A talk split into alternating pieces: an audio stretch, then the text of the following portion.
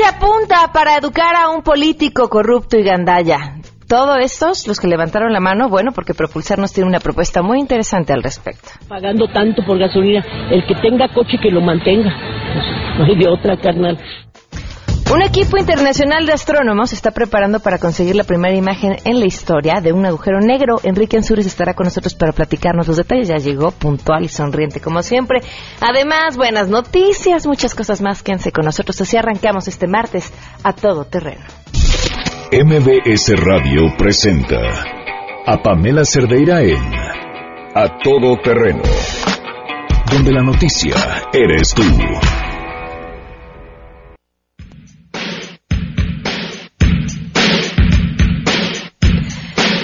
Buenas tardes, bienvenidos a Todo Terreno que los dejamos en suspenso. Gracias por acompañarnos en este martes 21 de febrero del 2017.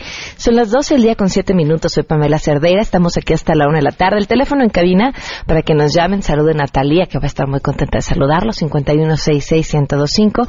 El número de WhatsApp 5533329585.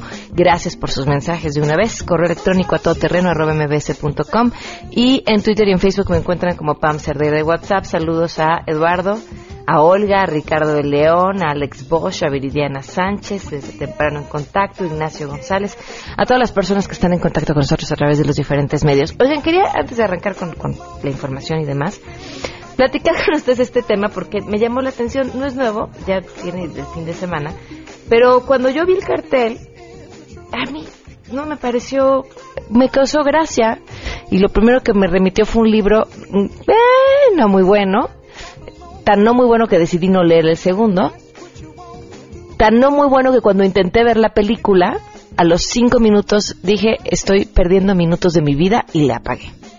Bueno, resulta que los organizadores de la Feria Internacional de la Lectura de Yucatán, la FILEI, eh, les tocó, bueno, les pegaron durísimo porque hicieron eh, a través de redes sociales un cartel para invitar a la Feria del Libro. Y es un cartel que dice, castígame pero déjame leer. Y en la imagen se ve el torso de una mujer, este, y la desnuda, de espaldas, y el brazo de un hombre, eh, como pegándole o por pegarle con un fuete. A mí de inmediato lo que me remitió fue a ese no muy buen libro y a esa muy mala película. Y creo que salió la segunda y encuentro opiniones encontradas entre mis amistades, así de unos que la amaron y otras que dijeron que también fueron a perder este, horas de vida, a las 50 sombras de Grey. Y en efecto a eso se refería. Y había otra publicidad que se refería a otras obras de la literatura eh, con mensajes similares a esto. Pero la, la gente se enojó muchísimo, muchísimo, muchísimo, porque decían que estaba fomentando la violencia contra la mujer. Miren, creo que si alguien de pronto se inclina hacia lo feminazi soy yo. No, digo, no hay que reconocer por dónde cogea. Pero, si acaso lo que creo que podemos criticar es que es un libro muy malo. Pero fíjense, dentro de lo malo, que eso también pues es una opinión, nada más, eh, fue exitosísimo. Entonces, para mucha gente que no le gusta leer, empezó a leer gracias a este libro. Y, o leyó al menos este libro y darle una referencia a la gente que normalmente no visita las ferias de libros porque no acostumbra a leer y darles una referencia de algo que les parezca común, pues es una buena forma de atraer público. Ahora, se tuvieron que disculpar, pero miren, tan mal, tan mal, tan mal, no les salió la publicidad porque finalmente lo que querían era que nos enteráramos de su feria y aquí estamos por primera vez hablando de esta feria. Así que, bueno, pues más allá de los ataques, eh, que sea exitosísima desde el 19 de marzo. Y ah, me encantaría escuchar su opinión. ¿De verdad creen que esto fomente la violencia? Está hablando de sadomasoquismo, que es pues, una preferencia, este, ¿no? Gustos, filias, no sé, pero, pero de ahí a violencia, bueno. 12 con 11, vamos con la información. René Cruz, te escuchamos. Buenas tardes. El Departamento de Estado de Estados Unidos confirmó la visita a nuestro país de los secretarios de Estado y de Seguridad Nacional Rex Tillerson y John Kelly, respectivamente, los días 22 y 23 de febrero. Durante su visita, ambos funcionarios se reunirán con el presidente Enrique Peña Nieto y con los secretarios de Gobernación, Hacienda, Defensa Nacional y de Marina. En este encuentro dialogarán sobre seguridad en la frontera, cooperación en procuración de justicia y comercio, entre otros temas. Secretario Tillerson también se reunirá con personal de la Embajada de Estados Unidos aquí en nuestro país, informó René Cruz González.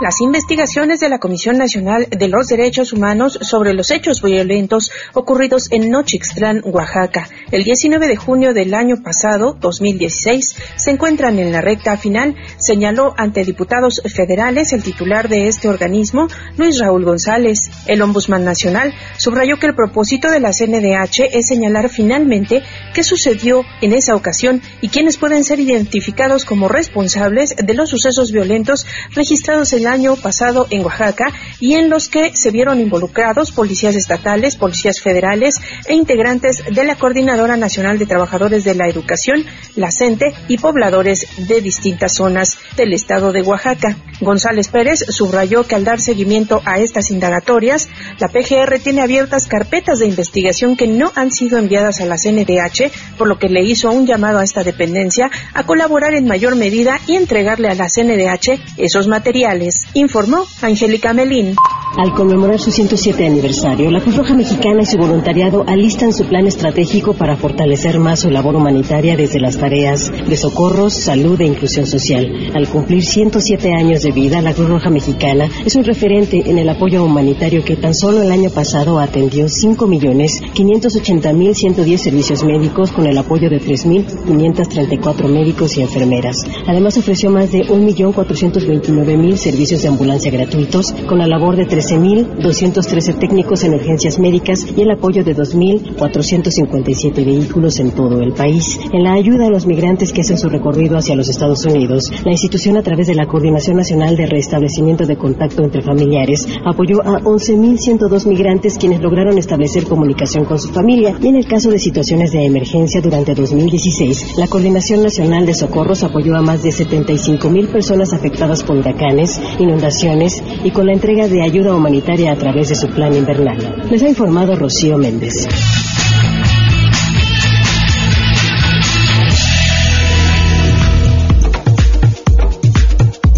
Por supuesto que tenemos buenas noticias.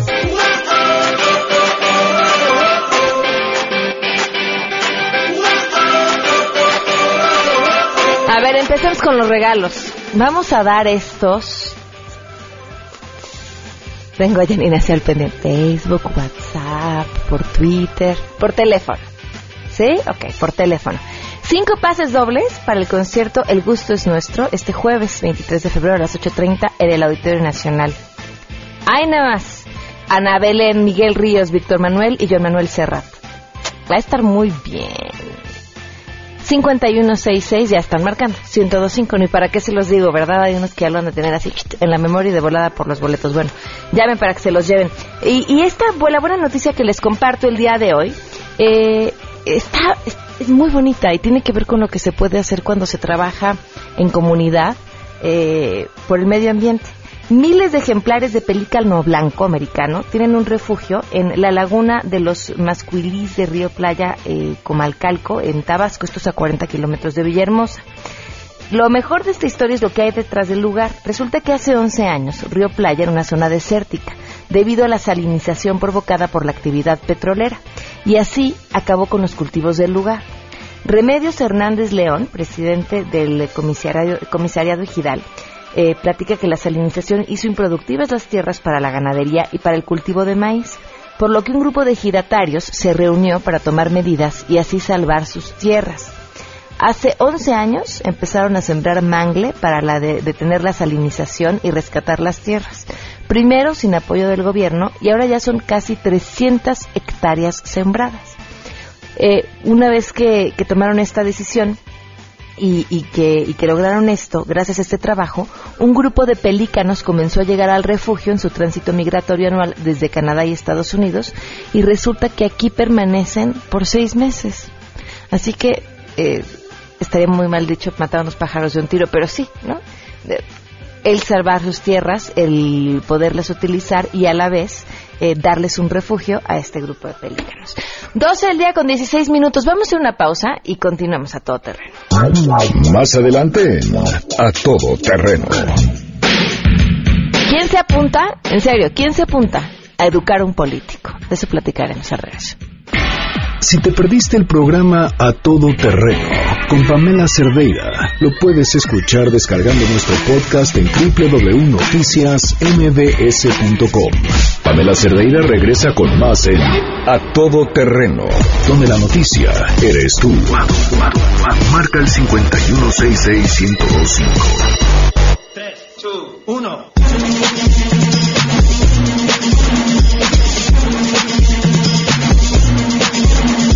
Listen up, y'all, cause this is it. The beat that I'm banging is delicious. Definition make them boys go loco. They want my treasures so they get their pleasures from my photo. You can see me, you squeeze me. I ain't easy, I ain't sleazy. I got reasons why I tease them. Boys just come and go like seasons. 12 del día con 19 minutos sobre lo que hablamos del libro. Me escribe Leonardo Rodríguez. Dice, de acuerdo, mal libro. Yo con ojearlo decidí no comprarlo, menos aún ver la peli. El libro que sí decidí comprar, pese a opiniones diversas, fue Un monstruo viene a verme. Ojalá tengas opinión de él y si no espero, pues habrá que esperar porque no lo he leído entonces no, no tengo ninguna opinión que, compartirte. Eh, nos convertimos eh, recientemente en la Ciudad de México. Dejamos de ser el Distrito Federal y eso implica un montón de cambios. Desde una constitución que ya tenemos, eh, adaptarla, echarla a andar, crear sus leyes secundarias y, por supuesto, organizar cómo va a quedar todo desde las alcaldías, el tema electoral, el Poder Judicial demás. Eh, le agradezco enormemente al diputado de la Asamblea Legislativa del Distrito Federal, ahora Ciudad de México, José Encarnación Alfaro, que nos acompañe vía telefónica. ¿Qué tal? Muy buenas tardes. Pamela, buenas tardes, buenas tardes a todo tu auditorio. ¿Qué es lo que está sucediendo en la Asamblea Legislativa con respecto a este tema? Bueno, ya recibimos la, constitución de parte del constituyente y, y esta establece que es atribución de la Asamblea Legislativa de esta séptima legislatura, que además es la última que tendrá la Asamblea Legislativa como tal, eh, expedir las primeras leyes secundarias, las leyes que tienen que ver con la organización, atribuciones, funcionamiento de los tres poderes, poder ejecutivo, legislativo y judicial, que tendrá la Ciudad de México como entidad federal autónoma similar a un Estado de la República, o igual, mejor dicho, que un Estado de la República además de las leyes electorales y, por supuesto, la ley orgánica que habrá de regular eh, la integración y funcionamiento de las alcaldías. En este momento estamos trabajando en mesas para ir captando las propuestas de los diputados e integrar las iniciativas de ley que serán discutidas en las comisiones legislativas y luego por el Pleno. El, caso es que tenemos hasta diciembre para terminar estas leyes secundarias y particularmente hasta finales de mayo para sacar toda la legislación electoral. ¿Les va a dar tiempo? Porque uno dice diciembre, pues da tiempo, pero los tiempos legislativos siempre son otros. Sí, sí da tiempo, sobre todo porque la Constitución establece definiciones muy precisas y por supuesto hay referentes en lo que se refiere a la organización de la administración pública, pues de lo que fue el Distrito Federal. Tenemos que hacer las adecuaciones y en un esquema de derecho comparado, pues ubicar la forma de organización de los estados de la República. Por supuesto que podemos. Lo, lo importante es que dejemos de lado diferencias partidistas o banderas políticas electorales para ubicarnos de manera muy objetiva en lo que deben ser estas leyes secundarias, que más que ley de acción nacional o de PRD o de PRI, deben ser leyes que respondan primero a lo que dispone la Constitución y, por supuesto, a lo que le interesa a la sociedad en la capital de la República. ¿Haya temas que estén ocasionando jaloneos entre los partidos? Fíjate que, por ejemplo, la forma de elección de los consejos, de los concejales en las alcaldías. Hay quienes establecen que debe ser por elección directa en circunscripciones territoriales y hay quienes plantean que sea por planillas cerradas de candidatos que no tengan tal vinculación territorial. Eso, por una parte, hay quienes proponen que los concejales no cobren por su trabajo, que sean eh, honoríficos, y hay quienes, por supuesto, plantean que no puede haber un trabajo de servicio público que esté sin remuneración. Ah, son, son algunos de los temas en materia de organización de las alcaldías. Otro de mucha trascendencia es sobre los alcances de la autonomía presupuestal administrativa que tendrán las alcaldías frente a lo que ha sido tradicionalmente aquí la centralización del gobierno, de lo que le hemos llamado gobierno central. Son temas que tenemos que resolver y, y el tiempo es corto. Sin embargo, hay opiniones ya de los ciudadanos con respecto a lo que quieren de un gobierno de proximidad. La gente quiere un gobierno más eficaz, más eh, efectivo en sus respuestas, un gobierno de proximidad más transparente, más responsable, más honesto. Eso es cierto. Pues será muy interesante ver cómo se desarrollan estas discusiones. Sobre todo, creo que sí hay un punto importante y clave, el de las alcaldías, porque para la Ciudad de México se convierte en un tema completamente nuevo. Así es, porque ya dejará de haber jefes delegacionales, que son un gobierno unipersonal, que no le rinden cuentas a, a ninguna expresión ciudadana territorial en sus demarcaciones, y ahora las alcaldías serán gobiernos colegiados, donde los concejales tendrán que representar a las organizaciones vecinales de la demarcación. Es un cambio eh, cualitativo muy, muy importante que nos va a permitir avanzar mucho en cada una de las demarcaciones en donde habrá estos gobiernos de alcaldías.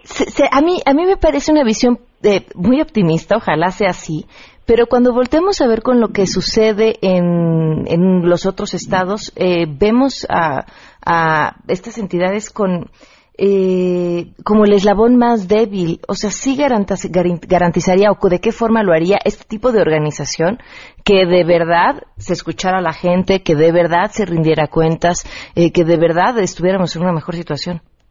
Por supuesto que tiene que ser porque eh, la Ciudad de México tiene características muy particulares que establecen diferencias muy claras con los estados de la República. la experiencia en materia de organización social, de participación ciudadana, la proximidad que tienen los vecinos, las facilidades de transporte, de comunicación, en fin, hay muchos elementos que nos permiten visualizar así con mucho optimismo, Pamela, la posibilidad de concretar este tipo de gobierno de proximidad.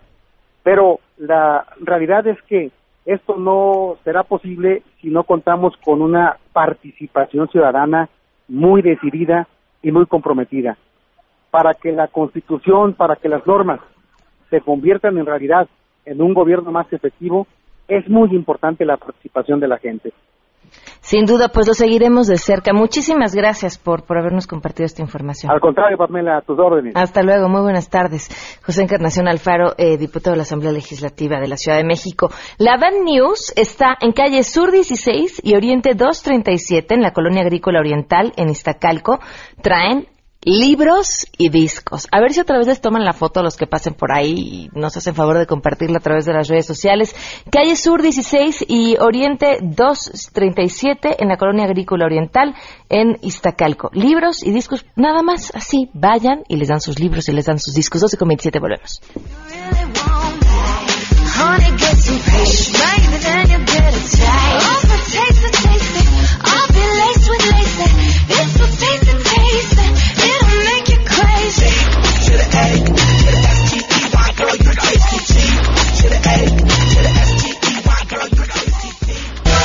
Pamela Cerdeira es a todo terreno. Síguenos en Twitter, arroba Pam Cerdeira. Regresamos. Pamela Cerdeira está de regreso en A Todo Terreno. Únete a nuestra comunidad en facebook.com, diagonal Pam Cerdeira.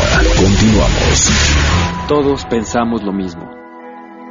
Era necesario porque ya no podíamos seguir subsidiando el gobierno pagando tanto por gasolina, el que tenga coche que lo mantenga. Pienso que son personas que no hacen su trabajo. Son bien corruptos, pues verdaderamente irrisorio el decir que yo me robé, yo me robé 35 mil millones de pesos. ¿Dónde están, Carmen? Es una gente incompetente. ¿Les da pena legislar así, sin saber esos conocimientos mínimos? Eh, la verdad es que no. Bueno, creo que en México son corruptos. Que no hacen su trabajo. Sí le robé al erario público poquito, porque estaba bien pobre, poquito. Le di una rasuradita nomás. Usted lo dijo. Eh, sí, lo sí lo dije, claramente, sí lo dije. El trabajo que tanta falta hace en nuestro país, ¿cuál es el artículo? Eh, nuestro trabajo, pues bueno, el tercero, ¿no? Ah, el 7. Ay, pero el 8. el 8 tampoco. Pues si usted le pregunta a alguien que tiene un salario mínimo, 6.348 en una quincena, es bastante bueno. Sí, exactamente. Si lo preguntas a un diputado, pues eso es muy poquito. Mucha gente que necesita, la verdad. Y pues no, no, no, no, no, no veo por qué se gastan ese dineral. No son personas aptas. Les hace falta prepararse, no sé, como algunos cursos. Educación, principalmente. Para estar ocupando puestos políticos. Entonces, pues es triste. ¿Quieres educar a un político? Adquiere un curso. Elige un político. Edúcalo.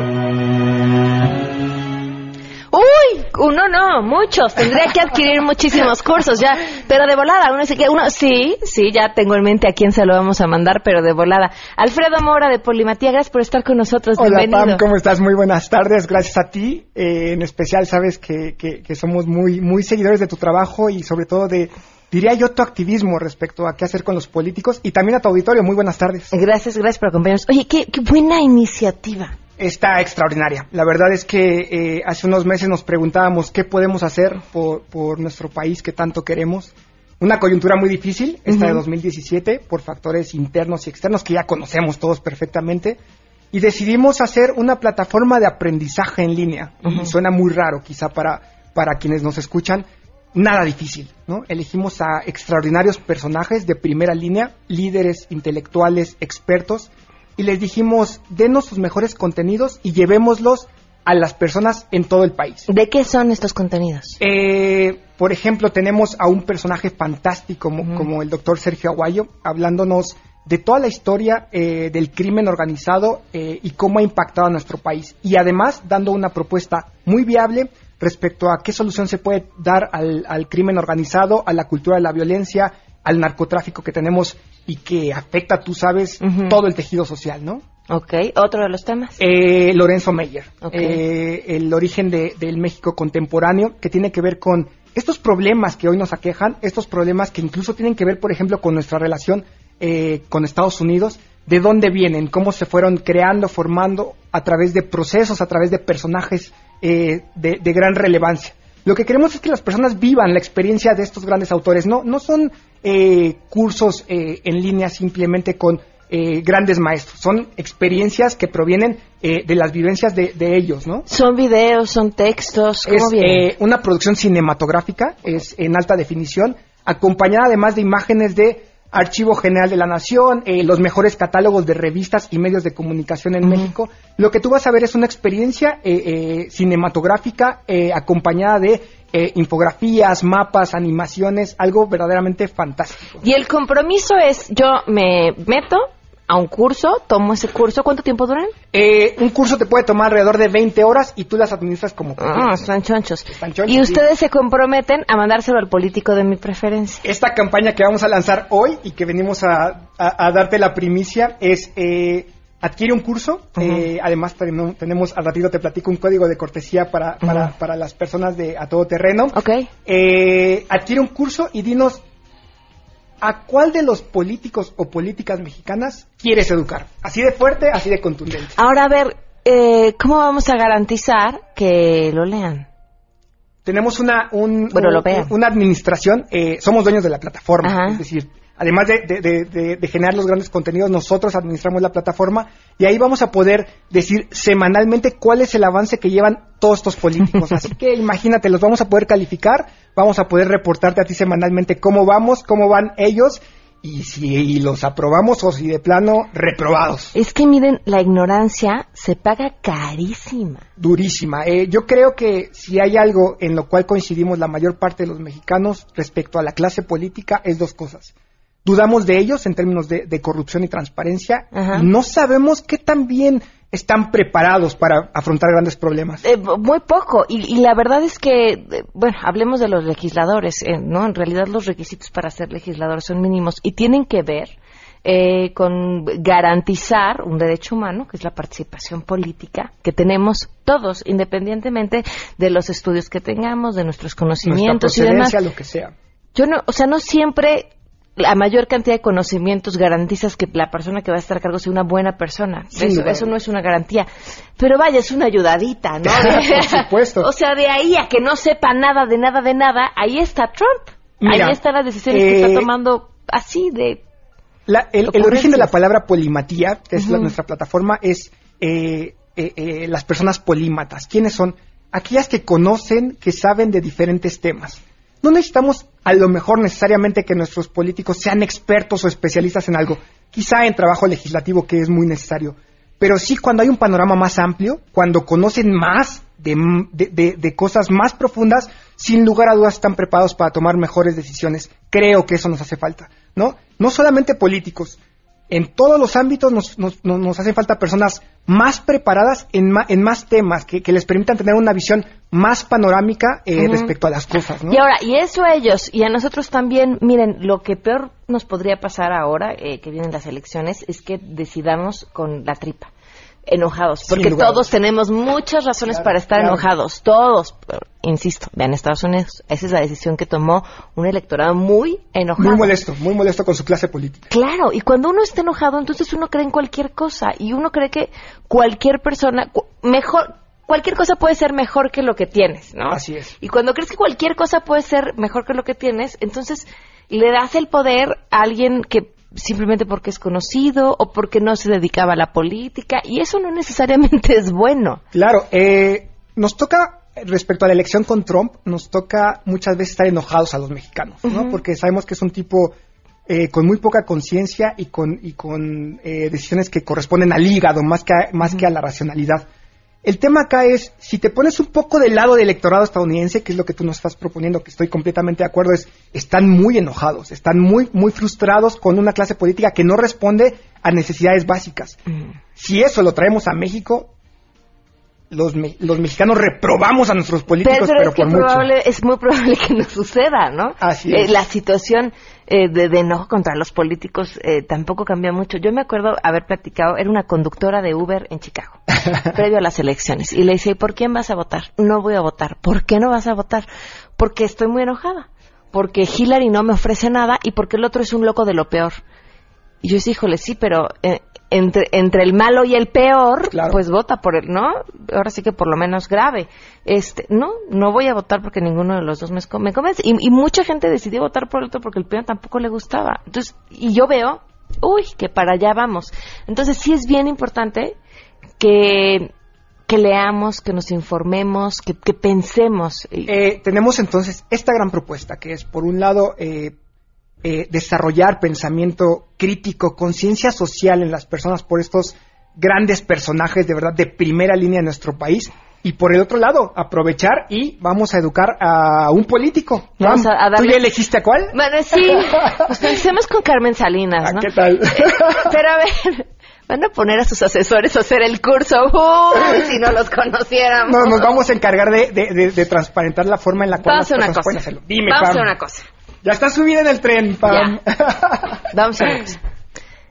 Nos vas a, a regalar eh, cortesías para que la gente, el público pueda tomar cursos. Exactamente, y traemos un, un, un, precio eh, muy, muy, muy especial eh, y, y, el hashtag.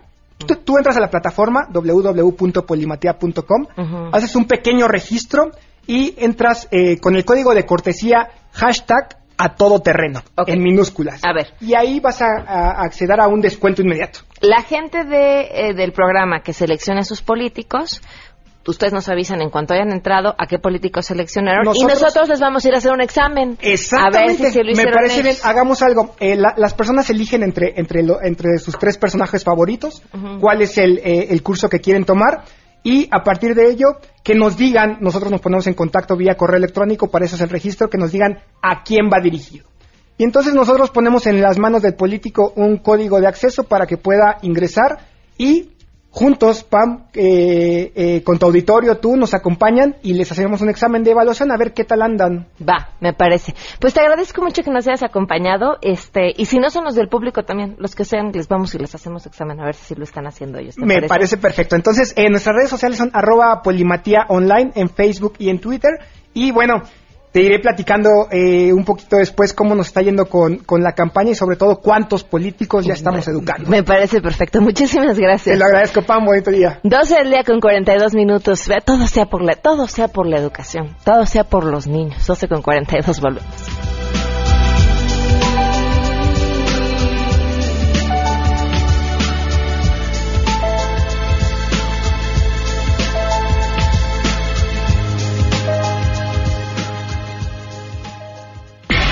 Si te perdiste el programa A Todo Terreno con Pamela Cerdeira, lo puedes escuchar descargando nuestro podcast en www.noticiasmbs.com. Estamos de regreso. Síguenos en Twitter, arroba Pam Cerdeira, Todo Terreno, donde la noticia eres tú. Continuamos.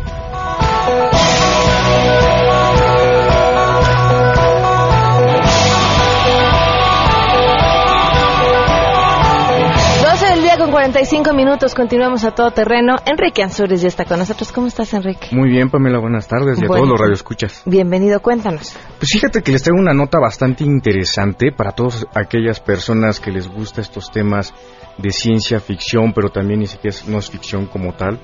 Alguna vez este, seguramente viste la película esta que salió de Interestelar, en donde eh, un, un equipo de astronautas viajan hacia, el hacia un agujero negro y pues pasan una serie de, de- sucesos bastante interesantes. Entonces, los agujeros negros son, son objetos eh, que actualmente estudia la, astronomía, que son objetos muy misteriosos. Y, y bueno, el próximo, del 4 al 12 de abril del año que viene, eh, un grupo de, de- investigadores, de, astrónomos particularmente y físicos, van a hacer una observación impresionante. Eh, el, el equipo está constituido por 100, 100 investigadores de diferentes centros de investigación en todo el mundo y lo que van a hacer es, van a sumar sus radiotelescopios. El, el público eh, puede ver las estas antenas parabólicas que están en los techos de nuestra Ujú. casa. Bueno, los radiotelescopios son así. Son realmente no son esos clásicos telescopios que estamos acostumbrados a ver en estas tiendas comerciales donde uno le pone el ojo. No, es una forma de ver diferente este el, el- este el espacio.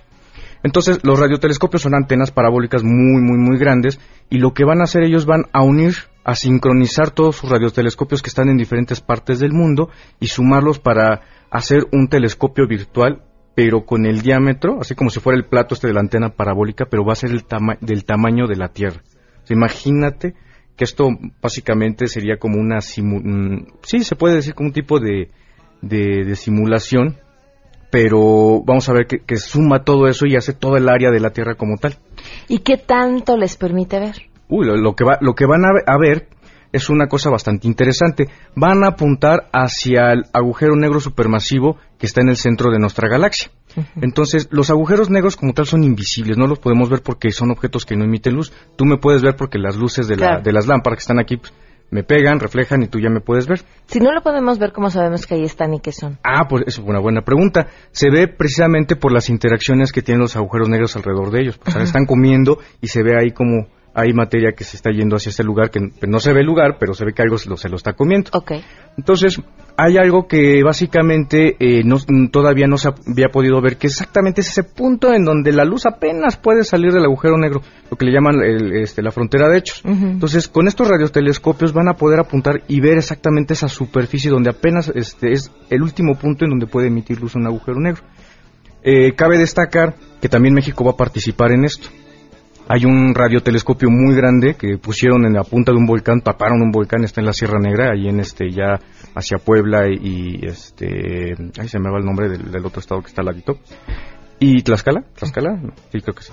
Ahí se me fue el nombre. Pero bueno, está hacia Puebla y ese telescopio pues, lo coordina el Instituto Nacional de Astrofísica Óptica y Electrónica y es un telescopio un- de un diámetro de 50 metros. Entonces todos estos radiotelescopios se van a sumar y van a simular un, un, este, un telescopio, una superficie de- del tamaño de la Tierra. Entonces van a tener la suficiente resolución para poder ver la superficie de un agujero negro que jamás se había visto. Entonces, para hacer esto requieren pues muchísimo poder de cómputo, van a necesitar supercomputadoras y la foto no va a ser así instantánea como cuando sacamos con nuestro celular, sino que va a salir eh, información brutal, muchos este pentabytes básicamente se puede decir de información y los van a mandar al Instituto Tecnológico de, Macha- de Massachusetts y toda esta información va a estar procesada por supercomputadoras y la van a tener la, este, la, la pura fotografía va a tardar un año en revelarse, imagínate. Un año. Exactamente, por, muchísimos datos, porque sale muchísimos datos de todo de todo este este proceso.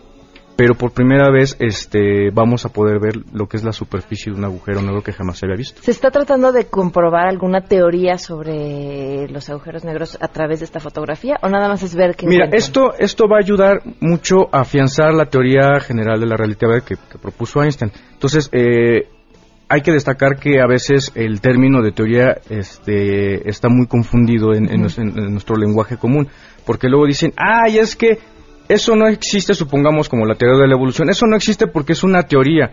Nosotros lo confundimos con el, en nuestro lenguaje como una hipótesis. Una hipótesis es una aseveración básicamente en la cual pues está sujeta a comprobación. Y en la ciencia no. Una teoría es un, un cuerpo de conocimientos que ya está bien trabajado, que ya está muy bien sustentado. Así se maneja en la ciencia, entonces por eso dicen, eso de la teoría de la evolución no es porque es una suposición, no, eso se le llama hipótesis. Entonces la teoría general de la relatividad pues ya ha tenido este, muchas, este, muchas aportaciones para poderla sustentar y esto va a ayudar también a que se, se den más datos para que esta teoría pues, esté bien sustentada. Y gracias a esta teoría general de la relatividad pues tenemos, supongamos, los satélites que están alrededor de nosotros y los que nos dan nuestra ubicación en estos mapas que andamos en la ciudad perdidos y nos dan nuestra ubicación. Si no fuera por esa teoría no nos podríamos encontrar. Nos mandaría, este, si andas buscando tu casa, nos mandaría, este, no sé, a Chiapas, ¿no? Entonces, con las lo que le llaman las correcciones relativistas, los satélites se, se pueden poner bien, este, bien ubicados y, se y pueden tener los tiempos adecuados para poder triangularte y ubicar tu, tu, posición en donde estés. Gracias a todo este tipo de avances en la ciencia y también pues con, es- con este nuevo estudio que se quiere hacer del agujero negro, pues se puede sustentar esta teoría. Pero aparte va a ser impresionante porque como lo vimos hace que fue hace dos años que, se que- que salió esta película Interestelar, que es ciencia ficción, pero también, también con muchos datos muy reales y pues pasamos a la, a la realidad. Entonces, si el, si el usuario está muy interesado en toda esa información, se lo voy a poner todo en mi Twitter, síganme, arroba Enrique Ansures, y les voy a poner más información para todos los que estén interesados.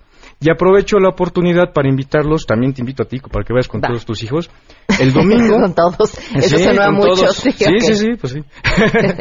Eh, el domingo los invito a una presentación en Domo Digital que tenemos en la Sociedad Astronómica de México. Es una presentación sobre eh, la misión Rosetta. Es una misión que fue al, al cometa Churyumov-Gerasimenko. Entonces es la primera vez que la humanidad pudo llegar a un cometa y pues básicamente a cometizar. Llegó con una, una, este, una sonda que se llama Philae. Entonces todo eso lo vamos a mostrar en, en un domo digital, en un, un documental espectacular. Y pueden ir, el planetario se llama Joaquín Gallo, está en la esquina de División del Norte y Miguel Laurent. Es, tiene una cuota de recuperación de 20 pesos. Y este y pueden ir y asistir a, a ver esta, esta presentación y pueden llevar a los niños porque a- al final ah, eh, hay, un tallercito para que los niños armen una, una sonda de estas este, para que se puedan llevar a su casa. Ah, muy bien. ¿El Sí. domingo qué hora? Es de 1 a 5 se está haciendo esta presentación, todos los domingos. Perfecto. Pueden Muchísimas- entrar a las redes sociales de la Sociedad Astronómica pues para eso. ¿Y tu Twitter? Arroba Enrique Ansures. Muy bien. Enrique, Es muchísimas gracias. Hasta Gracias. 12.53, volvemos.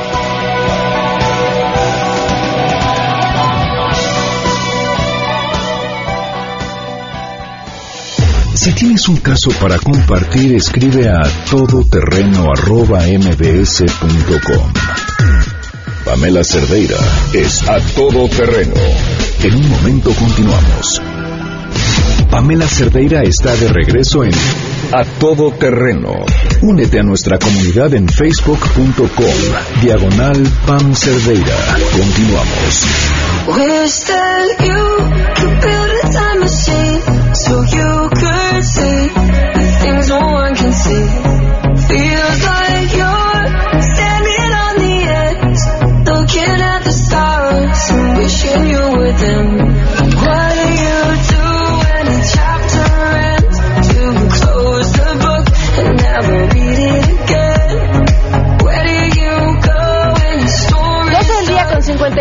minutos. El día de hoy, pues prácticamente en unos minutos, estará por empezar un evento en el que la PGR ofrece disculpas a tres mujeres indígenas que en el 2006 fueran detenidas por supuestamente privar de la libertad a seis agentes de la PGR. Tres años, tres años fue que estas mujeres estuvieron presas. Y este evento es importante porque todos aquellos que hayan sido eh, víctimas en algún momento de pues un mal manejo de la justicia, de la autoridad, eh, cuando te dicen disculpe usted, no, ya puede quedar, nos equivocamos, puede quedar en libertad y pasaste tres años de tu vida en prisión, ¿quién te lo regresa?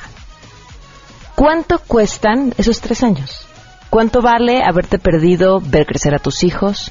¿Cuánto mm, vale eh, tu libertad, eh, ¿cuánto valen esos años? Y bueno, el, decir me disculpo y me disculpo públicamente eh, tiene un valor muy importante y es parte justamente de lo que va a suceder, como les decía, en unos minutos. Pero aquí la información con mi compañero eh, David. La Procuraduría de la República alista la disculpa pública para Teresa González Cornelio Jacinta Francisco Marcial y Alberta Alcántara Juan, indígenas ñañú que fueron encarceladas por supuestamente haber secuestrado a seis elementos de la extinta Agencia Federal de Investigación en agosto del 2006.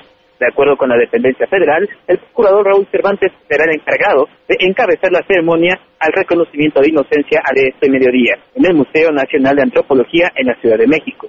Estas tres mujeres fueron detenidas por parte de la Procuraduría por haber sido señaladas como responsables de haber plagiado a los federales en la comunidad de Santiago Mexitlán, Querétaro, en 2006 y recibieron condena de 21 años por este hecho. Después de tres años de estar en el refugio femenil de San José el Alto, en Querétaro, las indígenas fueron puestas en libertad tras un fallo de la Suprema Corte de Justicia de la Nación. En 2010, la Oficina de México del Alto Comisionado de las Naciones Unidas para los Derechos Humanos, Carlos de la Torre, demandó a las autoridades reparar el daño a las indígenas queretanas. A 11 años de los hechos, las autoridades federales realizarán este evento que se había postergado por diferencias con las afectadas. Hasta aquí mi reporte, Pamela. Muchísimas gracias, David. Buenas tardes. Pues estaremos al pendiente mañana, les compartiremos más, información. Olga Sánchez y Magdalena, felicidades por el programa. Queremos que sepas que nos encanta. Siempre eh, enriqueces con conocimientos y temas muy interesantes. Muchas gracias, Olga. Eh, Graciela de Miguel Hidalgo Pam, aunque no me gusta el comentario feminazi, apoyo la no violencia. Soy tanatóloga y estudiante de criminología y sé lo que es el daño a la mujer, pero por favor ese término no. Siento que es un poco degradante. El de feminazi está bien. Está bien no lo sabemos. Este, pero sí lo sabe un poquito. ¿eh? Nos vamos, gracias por habernos acompañado. Se quedan con Juan Manuel Jiménez. Mañana en punto de las 12 eh, del día los esperamos a todo terreno. Que tengan un excelente martes.